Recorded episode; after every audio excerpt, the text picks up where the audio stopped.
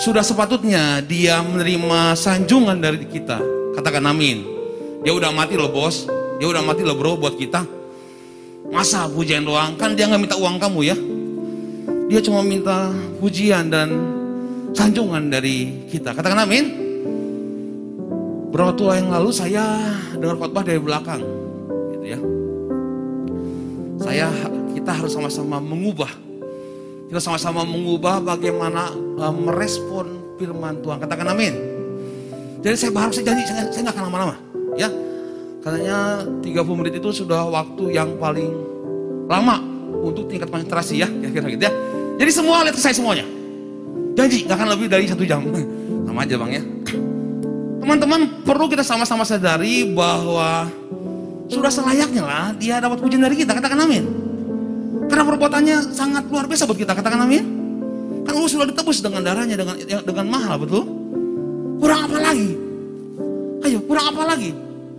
Karena dia sudah mati buat kita. Bayangin lu masih bisa bernapas, lu masih bisa kebaktian.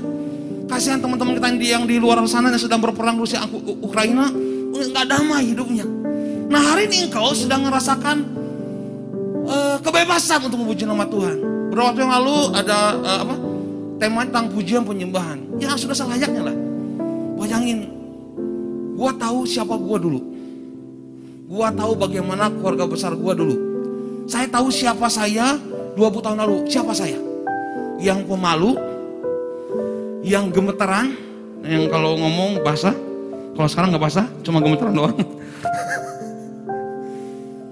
yang mau sekolah aja harus jual TV. Tapi hari ini Tuhan berbuat sesuatu yang besar buat kita. Jadi layak nggak dia dapat pujian dari kita? Layak nggak? Kalau lu aja dikasih sesuatu lu bisa bilang terima kasih, masa Tuhan kita. Bulan Juni akan ada namanya konser Noah. Ini gue harus belajar nih. Konser Noah bulan Juni, saya tuh lupa tepatnya. Tapi uh, saudara saudara saya sudah beli, tiketnya sudah ludes. Di bulan saya lupa lagi ada konser Tulus. Udah habis juga.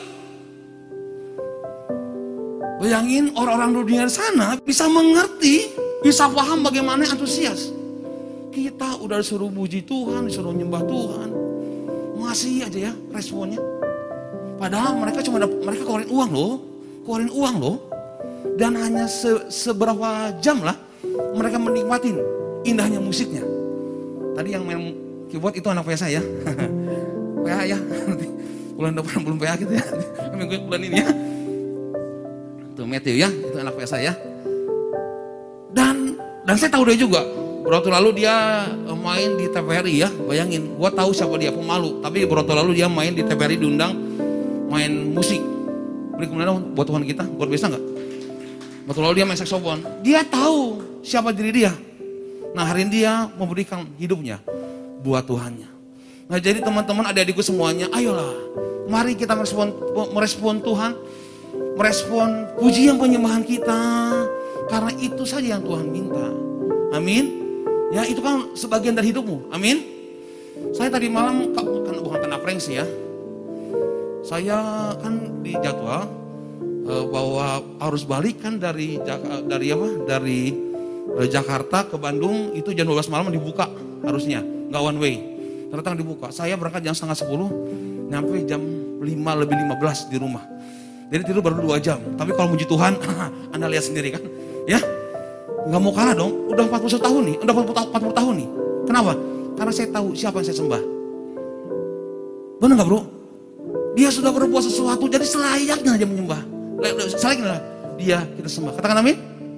Coba beri tepuk tangan buat teman kita. Udah layak dong bos. Baik, hari ini bukan pujian penyembahan ya. Tapi doa yang tidak putus-putusnya. Never stop praying. Oh pray ya? Oh, Oke okay, ya itu uh, dikoreksi sama suhunya ya. Jangan berhenti berdoa. Ada orang pepatah mengatakan doa itu napas orang Kristen. Jadi kalau doanya putus-putus mati kita. Betul nggak? Kalau lu napasnya putus-putus gimana? Berapa yang lalu, dua minggu lalu ya, dua minggu lalu karena ya biasa antusias semangat ya saya main basket dulu kan badminton tuh ya badminton udah gitu multimedia sampai sini boleh ya? Badminton, eh sorry, basket dulu latihan karena nunggu karena nunggu raket, terus langsung main, main, main badminton. Wah, nggak sadar umur gitu ya. Wah main terus, main terus, main terus. Nyampe rumah jam setengah satu pagi ya. Tiba-tiba serangan jantung. Ternyata hampir gagal nafas. Hampir saja saya lewat. Cuma, Islam, ada ada. Ya Tuhan, bayangin, cuman sebentar saja saya berhenti nafas, udah kayak mau mati rasanya. Istri saya punya dulu penyakit asma, udah tahu ya? Jadi kakakmu kakak ini dulu sebulan sekali kunjungan ke UGD Hasan Sadikin. Terus tiap sebulan sekali minimal. Bagaimana rasanya kalau dia susah nafas? Kalau dia kena kopi juga suara itu kayak mau mati loh rasanya. Nah, ada yang salah dalam hidup kita. Kalau kita sudah mulai malas berdoa, artinya kita sudah mulai malas dengan hidup ini. Gitu. Hati-hati loh. Doa apa? Eh, doa itu nafas orang Kristen. Kalau kamu berhenti berdoa, sebenarnya kamu sedang berhenti. Hati-hati bernafas. Oke, gambar yang lain. Siapa di tengah-tengah kita yang nggak suka makan? Semua kita suka makan betul? Anda nggak disuruh makan kalau udah lapar, makan nggak bos? Makan kan? Otomatis, betul? Otomatis nggak? Karena lapar karena kebutuhan, karena kebutuhan dan juga sumber tenaga kita. Makanya waktu kita berdoa buat makanan, Tuhan kami berdoa supaya menjadi kekuatan kita. Itu daging. Gimana dengan roh kita? Kalau Anda sudah mulai, adik-adikku sudah mulai malas berdoa, ada sesuatu yang salah dengan hidup kita. Hati-hati loh. Udah disuruh di nonser ya. Ayo mengundang, yuk ini saya tidak menghakimi ya. Cuma mengingatkan saja, kalau kalau ngerasa, rasain tuh ya. Ayo kita berdoa hari Jumat jam 7. Udah disuruh, nggak datang juga. Ya bayangin, sebegitunya kita kah? Orang-orang yang nggak aware orang-orang yang mungkin saat ini kita nggak peduli dengan hal itu. Apakah sudah sekering itu kita? Adik-adikku perlu, perlu ada namanya kehausan dan kemauan untuk kita sama-sama berdoa. Kenapa? Karena kita nggak bisa berhenti berdoa. Kalau kau berhenti berdoa, hati-hati. Tadi malam, jujur ya, jujur, jujur. Saya ngomong apa adanya. Saya kan nyetir ya, 9 jam. Di kilometer 97 sampai 123 saya udah maaf. Gak usah jadi contoh. Tapi saya berdoa. Tuhan, ada istri saya belakang, ada adik saya, ada keponakan saya. Tuhan jaga saya Tuhan. Karena dari 97 sampai ke 125 itu nggak ada rest area, betul nggak? Masa mau di pinggir jalan? Mau di pinggir tol kan nggak mungkin ya? Saya bilang Tuhan, saya berbahasa roh, saya berdoa Tuhan tolong saya. Tuhan jagain saya. Kan nggak lucu ya. Mohon maaf hari ini bakit tidak ada karena kecelakaan. Wah gitu ya. Nggak lucu. Karena ngantuk. Wah gitu ya. Memang daging lemah. Tapi roh menurut pengen khotbah. Tapi daging lemah. Nggak lucu. Betul Tapi puji Tuhan loh. Sempat loh benar-benar gak bohong. Tuhan jaga saya. Berdoa terus, berdoa terus. Berdoa tidak putus-putusnya. Eh tadi pagi dapat kabar. Mobil saya tiba-tiba ke apa jatuh apa ke, uh, kejatuhan ranting pohon dan pecahnya pecah. Lihatlah. Kalau saya nggak jagain hati saya dengan doa saya habis saya dikejar sama iblis. Betul? Aduh mau khotbah ini kecelakaan. Terus kemarin adik tuh istri saya jatuh geser dari sini bayangin kalau saya nggak jaga ya hati saya dengan doa saya saya jadi bulan-bulanan setan bos karena ketika kau berdoa, kau sedang menjaga hatimu dan hidupmu. Dan semangatmu dan hati. Jadi saya mau bilang, jangan pernah mau berhenti berdoa. Ini orang Israel tuh, saya lupa berapa persen mereka masih belum percaya bahwa Yesus adalah juru selamat. Hari ini kau sudah percaya. Baik, kita masuk. Saya mau, saya nggak akan terlalu banyak. Ada satu uh, perikop lupa ketinggalannya, terlalu bersemangat. Baik. Ini tentang ceritanya tentang perlengkapan senjata Allah. Ya, ini bicara soal bagaimana orang-orang Kristen harus punya senjata. Eh, dengar baik-baik, dengar baik-baik. Ya saya semua. Setan itu ada yang perlu dicontoh. Apa? Dia konsisten mengintimidasi engkau dan saya. Halo, dari zaman Yesus, bayangin, Yesus eh, datang ke bukit, padang gurun, dicobai sama iblis. Sampai hari ini pun iblis selalu cobai kita. Halo. Jadi ada satu perkara yang bagus iblis apa? Dia konsisten mengintimidasi kita. Nyalahin kita. Nah banyak orang Kristen, dengar baik, dengar baik, dengar baik, dengar baik, dengar baik. Banyak orang Kristen dicobai, diintimidasi, diserang sama setan. Dia cuma bisa bertahan. Cuma bisa bertahan. Cuma bisa bertahan. Banyak orang Kristen hari ini apa? Dia hanya bertahan dengan kondisinya. Eh, main bola juga bro. Kalau diserang terus betul, capek juga nggak? Backnya, jebol nggak? Jebol juga. Saya lupa tadi saya mau putar video. Ada satu pemain UFC, orang Thailand yang suka dipukul apa? Uh, oh ya sorry, saya lupa namanya Runtang sama, aduh siapa lupa saya satu lagi lah. Jadi permainan ini untuk yang pertama full Muay Thai ronde pertama. Nah ini jagoan banget nih. Si lawannya ronde kedua bebas UFC bebas. Waktu ronde pertama, wah si Muay, si Muay Thai ini nyerang terus. Tapi yang musuhnya ini dia bisa berkelit. Di ronde kedua si Runtang ini, kalau saya salah minta maaf ya orang Thailand jauh dipukulin dia nggak sakit-sakit juga. Tapi di ronde kedua dia bertahan karena dia nggak bisa bela diri bebas deh berantemnya. Jadi cuma bisa muay thai doang. Kamu tahu? Kayak dia apa? Akhirnya dia kalah juga. Kenapa?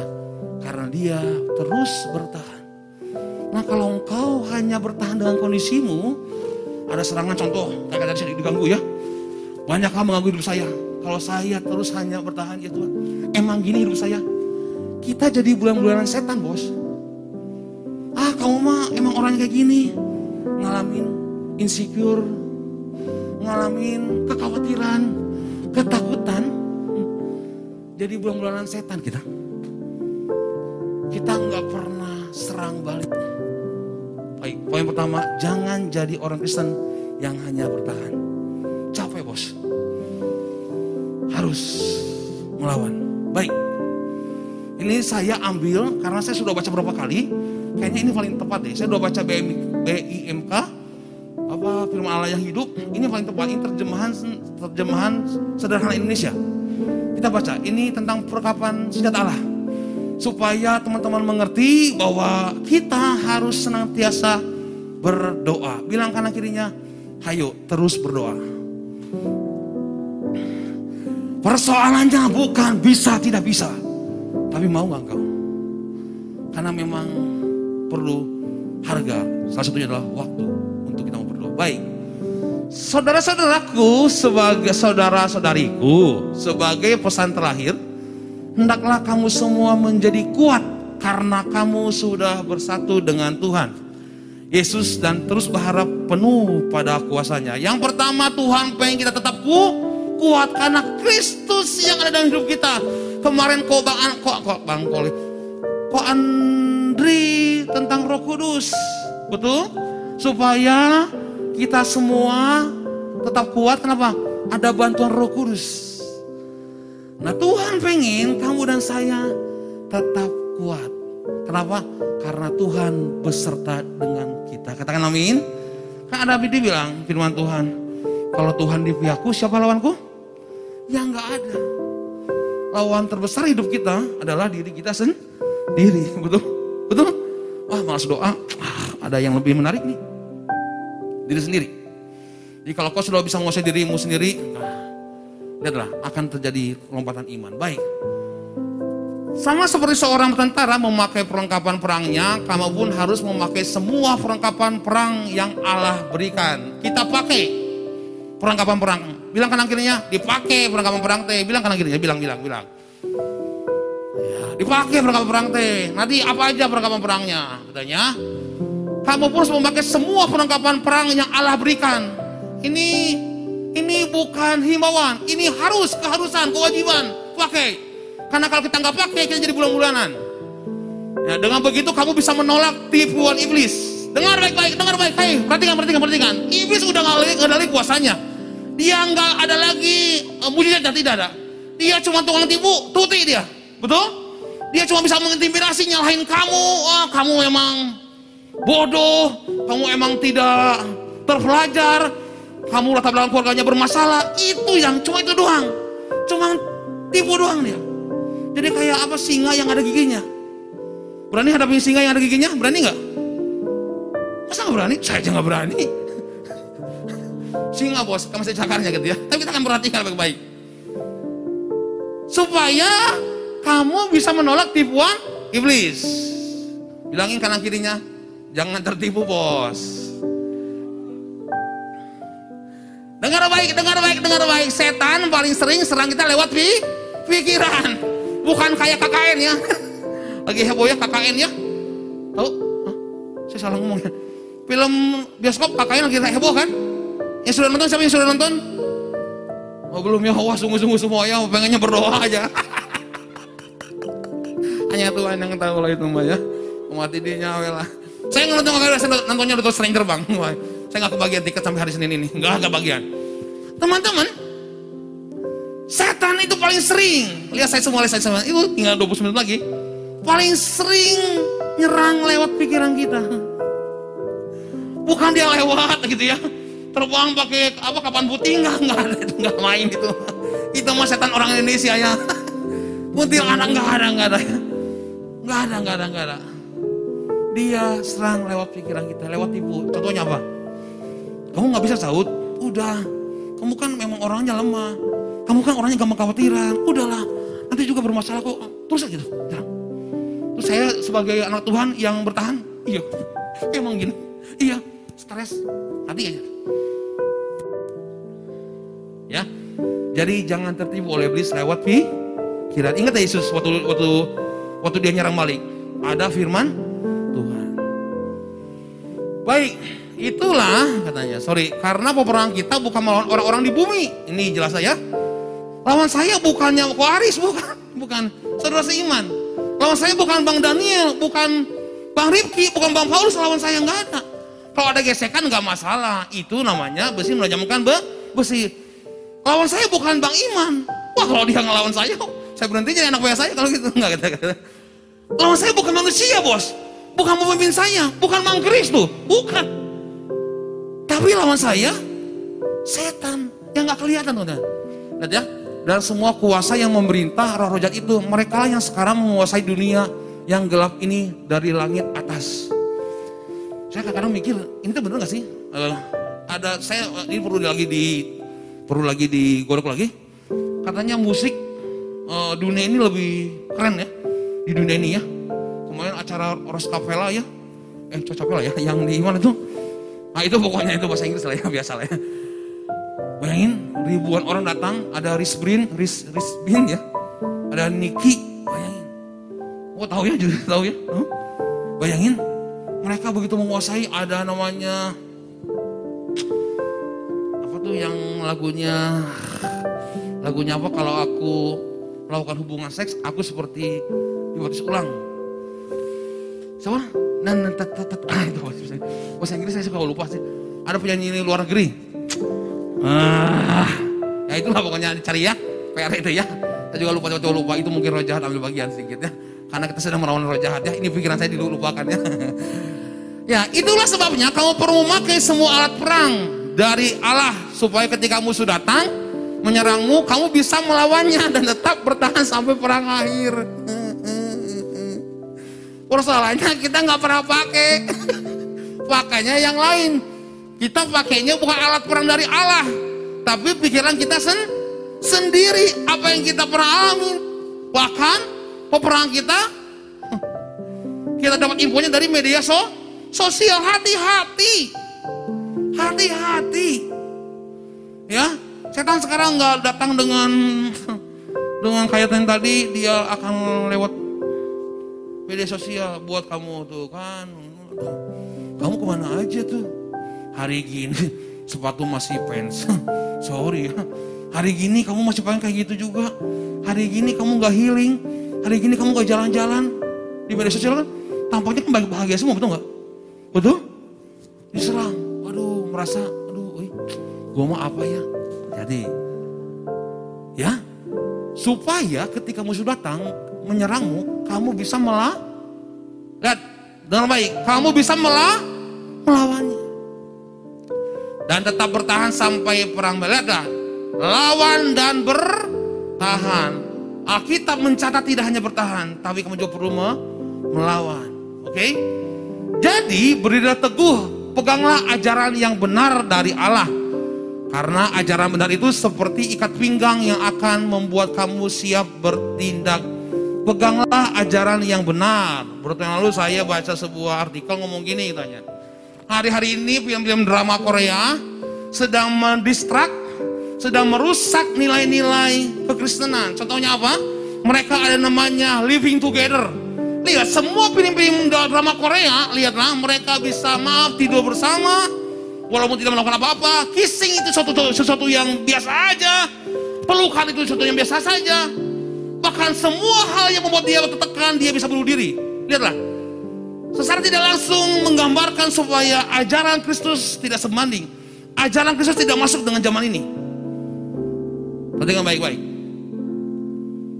Banyak sekali hari-hari ini media sosial, banyak atau film-film. Siapa yang gak suka Netflix? Betul? Sekarang ya tren hari ini, betul? Netflix, betul?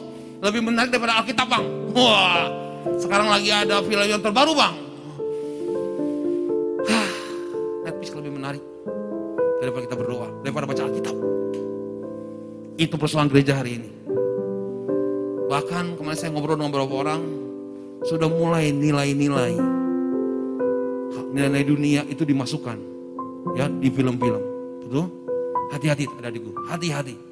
Jadi kalau kamu nggak punya ajaran yang benar tentang kehidupanmu, kekristenanmu, kau bisa tertipu. Baik. Karena ajaran benar itu seperti ikat pinggang yang akan membuat kamu siap bertindak, siap-siap. Percayalah bahwa kamu sudah dibenarkan Allah. Hei, Bilang kanan kirinya, kamu sudah dibenarkan. Jadi saya mau bilang gini, dengar baik, dengar baik, dengar baik. Gak penting apa kata orang. Gak penting apa kata temanmu. Gak penting apa kata media sosial tentang hidupmu. Gak penting tentang apa hidupmu oleh sahabatmu. Yang penting apa?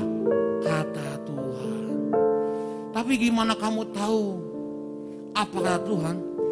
Kalau kamu nggak pernah dengar dia berbicara lebih dalam lagi, kamu nggak pernah baca firman Tuhan. Repot bos. Repot loh, benar. Jadi, sesuatu ini informasi media sosial itu lebih kuat. Anggap omongan orang itu lebih kuat daripada firman. Kenapa? Karena kamu nggak baca. Bayangin gereja sudah bikin empat pasal setiap hari. Siapa sudah pernah selesai? Wah, yang nggak angkat tangan sudah selesai semua ya? Perjanjian baru ya? baik, baik, baik ya. Mari kita sama-sama bertobat. Mari kita sama-sama bertobat. Betul? Supaya kita semakin kuat di dalam Tuhan. Baik, percayalah kamu sudah dibenarkan oleh Allah karena Kristus. Dengan keyakinan itu kamu ibarat mengenakan baju besi yang akan melindungimu dari serangan musuh. Next. Terus berpegang pada kabar baik tentang Kristus. Katakan amin. Ini soal Injil. Jadi kamu harus dengarkan Injil. Karena begitu menolongmu supaya merasa tenang dalam perlindungan Allah. Oke, ada yang pernah ngalamin kegalauan? Ada yang pernah ngalamin kekhawatiran? Ada yang pernah ngalamin ketakutan? Ada yang pernah ngalamin insecure? Ada yang pernah ngalamin bete? Galau? Gak apa-apa, bukan kamu, bukan. Ada yang pernah mengalami kesal? Kenapa? Kenapa itu? Karena kamu nggak tinggal di dalam dia. Kamu nggak tenang. Saya lupa, betul nggak Koris? 365 ayat berkata jangan tak, jangan takut, bos. Yang membuat kamu takut apa? Pikiranmu. apa yang kau lihat itu membuat engkau khawatir. Padahal Tuhan bilang, jangan takut dan tinggal tenang di dalamku.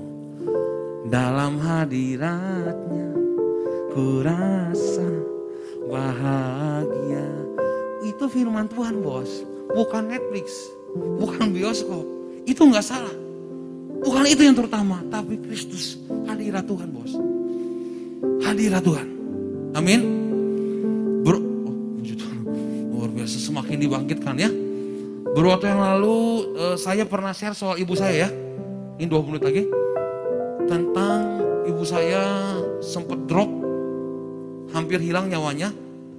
Saya tanya sama dia, dulu kulihat kau tiap hari, tiap pagi berdoa baca firman Tuhan, tiap hari nonton Andi Simon, tiap hari nonton Rubin Abraham, Philip Pantopa, GMS, GMC, BMS, GMU, GMKI, ditonton semuanya.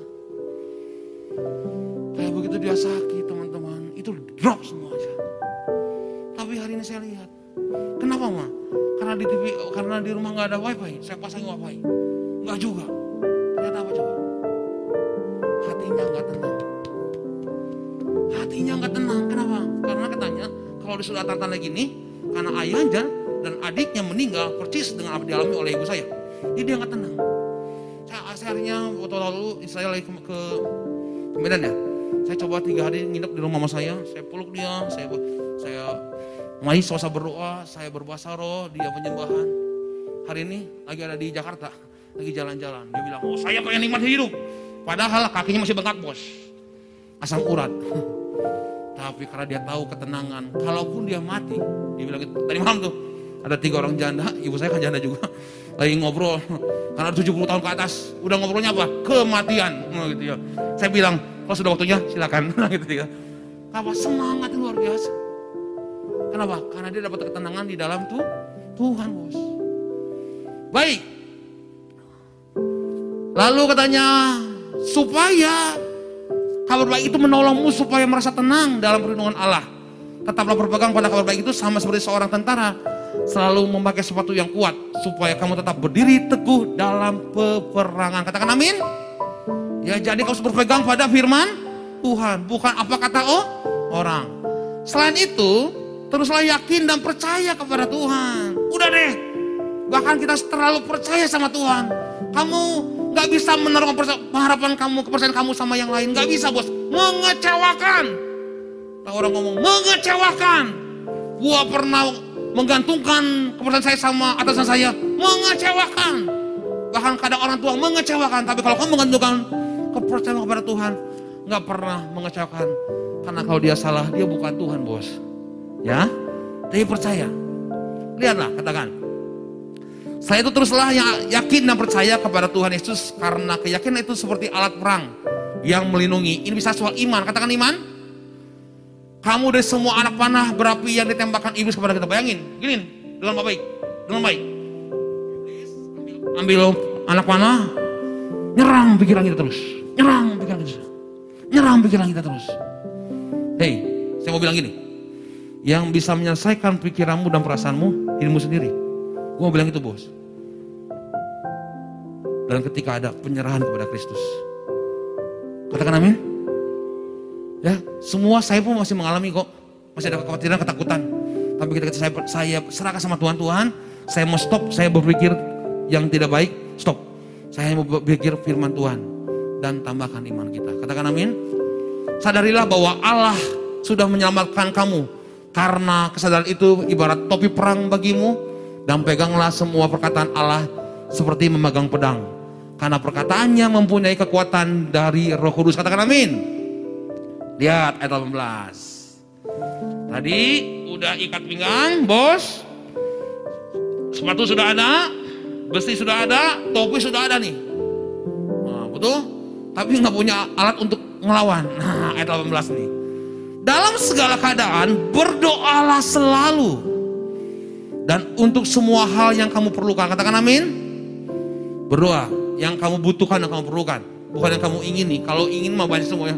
Tuhan saya pengen ingin beta saya ini saya beli. Tuhan saya ingin mah. Ingin boleh. Boleh ingin mah. Tapi kebutuhan itu yang paling penting.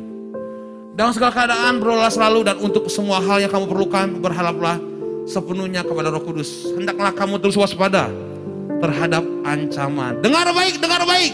Waspada. Katakan kanan kirinya, waspada. Terhadap ancaman musuh dan berdoa setiap waktu. Dengar baik tuh, berdoa setiap waktu. Ingat dengar baik-baik. Tadi setan konsisten dengan nyerang kita. Ini kalau kita nggak konsisten dengan doa kita, Repot nggak? Kebayang ya? Kebayang? Betul?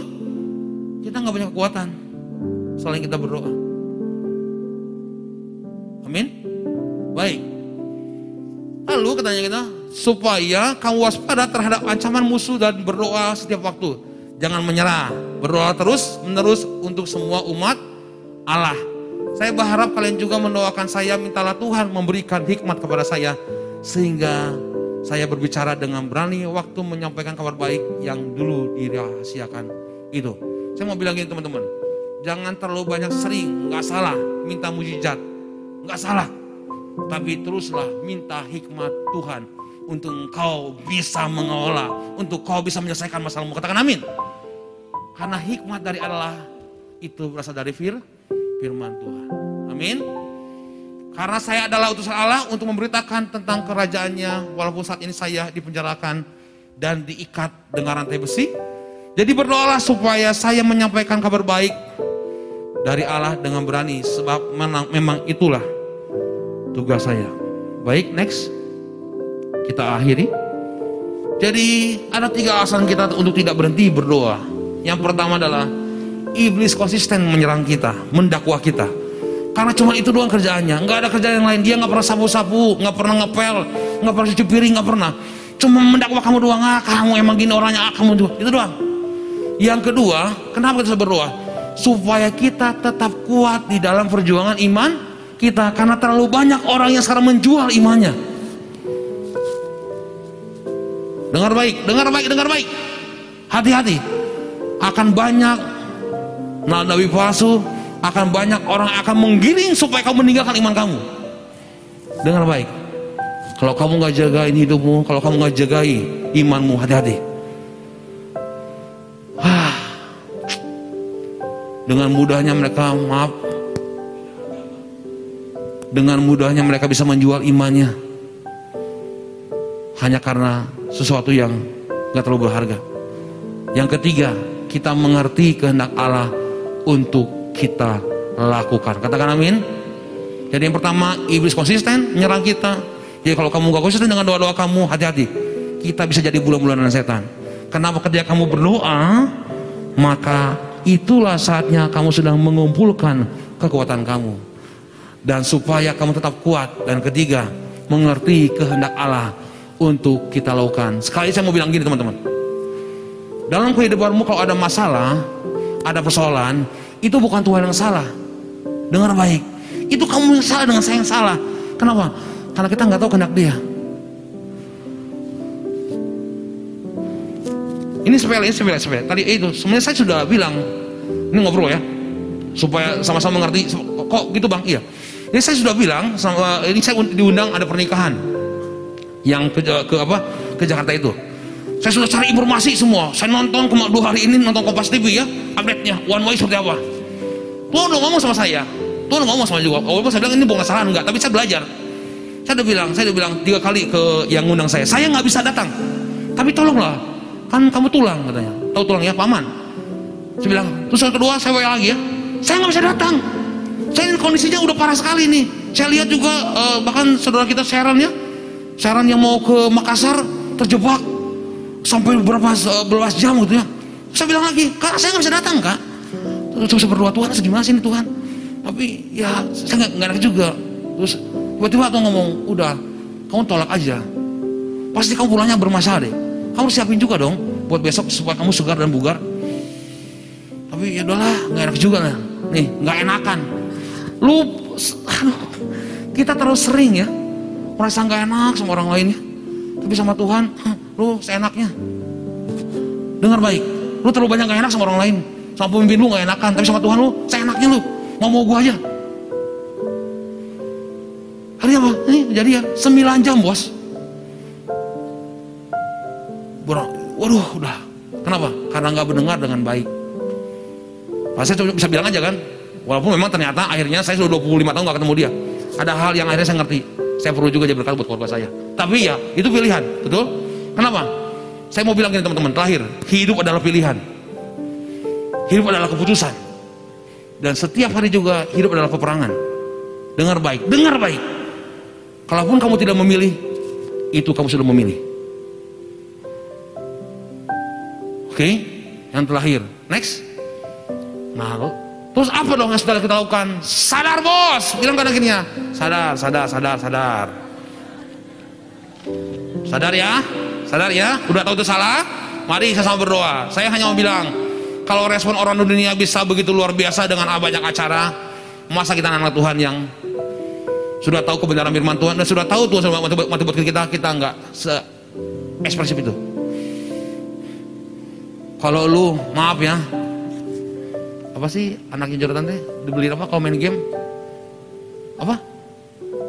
Iya ya ada beli katanya koin satu juta ya. Untuk setiap itu ada teman saya beli koin beli untuk permainan lah ya. Buat games ngeluarin satu juta. Anaknya tiga jadi tiga juta. Seminggu. Dikali empat udah tahu. Segitunya untuk games Tuhan gak minta kamu 24 jam bos. Cuma Tuhan cuma waktu setengah jam lah. Sehari. Gak banyak-banyak bos. Karena orang yang kuat di dalam itu adalah orang-orang yang suka menaruhkan lututnya untuk berdoa. Amin. Jadi yang pertama sadar. Yang kedua, lawan. Oke? Okay? Yang ketiga, tambahkan iman dan firman Tuhan dalam kehidupan kita supaya ada pedang yang bisa menyerang balik. Katakan amin.